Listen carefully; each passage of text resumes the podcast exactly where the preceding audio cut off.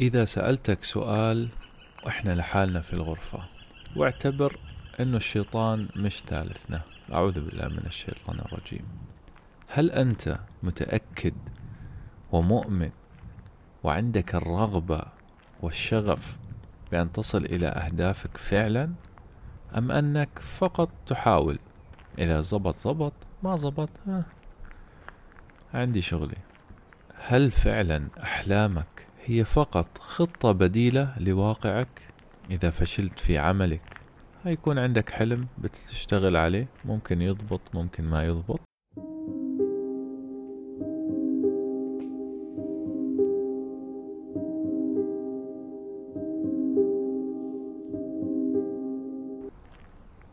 الإيمان والرغبة بما تفعله هو سبب أساسي لنجاحك. هي ليست فقط أن تقول أنا أريد النجاح، بل يجب أن يكون الإيمان بداخلك بأنك ستنجح، وأن يكون تعريف النجاح واضح لديك مثل ما تكلمنا في الفيديو السابق. حدد بالضبط مقدار النجاح، كيف ستنجح، ما الذي ستقدمه مقابل النجاح، ومتى تريد أن تنجح. اكتب كل الذي سبق في ورقة وعلقها عندك في الغرفة، أو خليها خلفية تليفونك أو لابتوبك. ممكن تقرأ هذا الشيء يوميا لتآمن فيه جد، أو أنك تفكر فيه بشكل مستمر.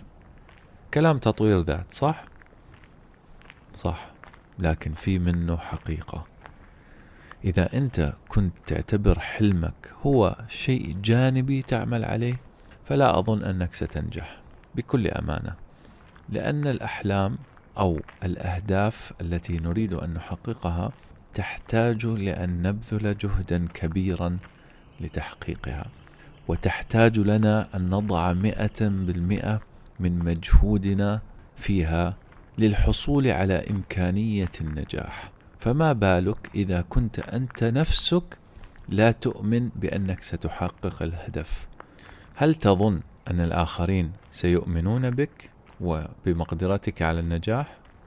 أيضا للأسف لا أظن ذلك. إذن آمن بأنك ستنجح، وافعل كل ما تحتاجه لأن تجعل هذا الإيمان صادقا في قلبك، سواء كتبته على مراية، كتبته في التليفون، أو حتى إذا لم تحتج لأن تفعل ذلك، ذلك خيارك أنت. المهم النتيجة، وهي أن تؤمن بأنك تستطيع النجاح وستنجح بإذن الله. لأنك يا صديقي في رحلة النجاح ستواجه الكثير من الصعاب. راح تشك بنفسك وقدرتك على تحقيق الهدف، راح تشك في الهدف نفسه، وهل هذا الهدف جيد لي أم أنني اخترت الهدف الخاطئ. راح يجي ناس يشككوك بهذا الهدف، إما أنه هدف مستحيل أو شيء سخيف، وما أكثر أعداء النجاح. راح يكون في أسباب كثيرة أخرى لأن تستسلم.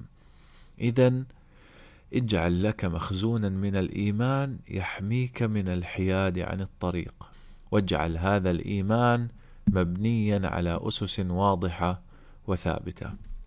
خليني أضرب لك مثال قريب جدا من قلوبنا.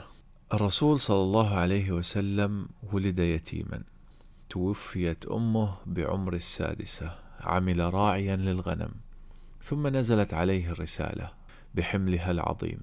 دعا قومه ولكن كذبوه، رموه بالحجارة وبالقاذورات.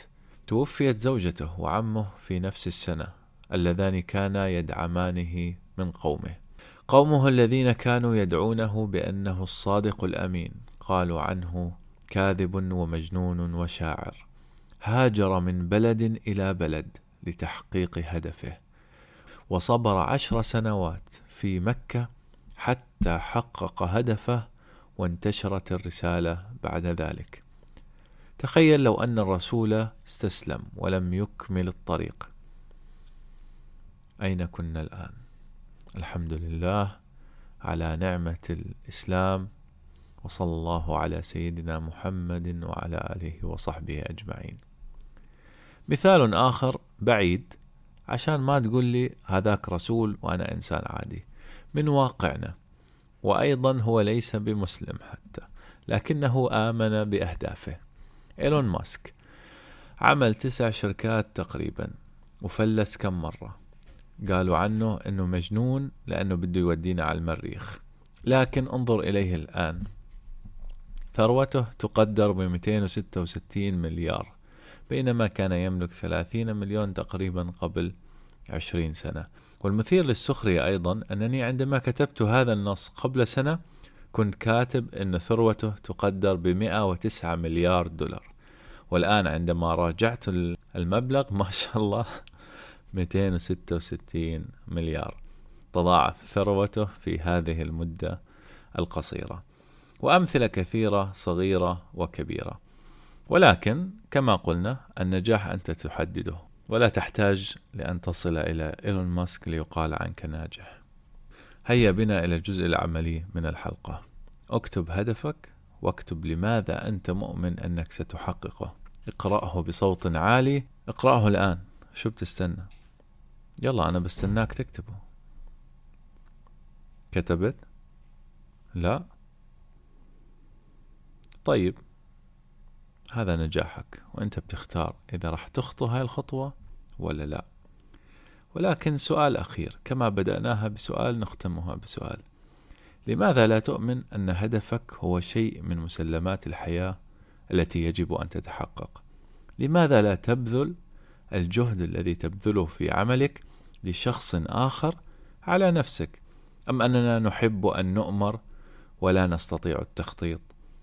وحتى إن لم تستطع التخطيط الآن، في نهاية هذه السلسلة ستستطيع وستنجح بإذن الله. وفي الحلقة القادمة سأتكلم عن فريق الأحلام The Dream Team.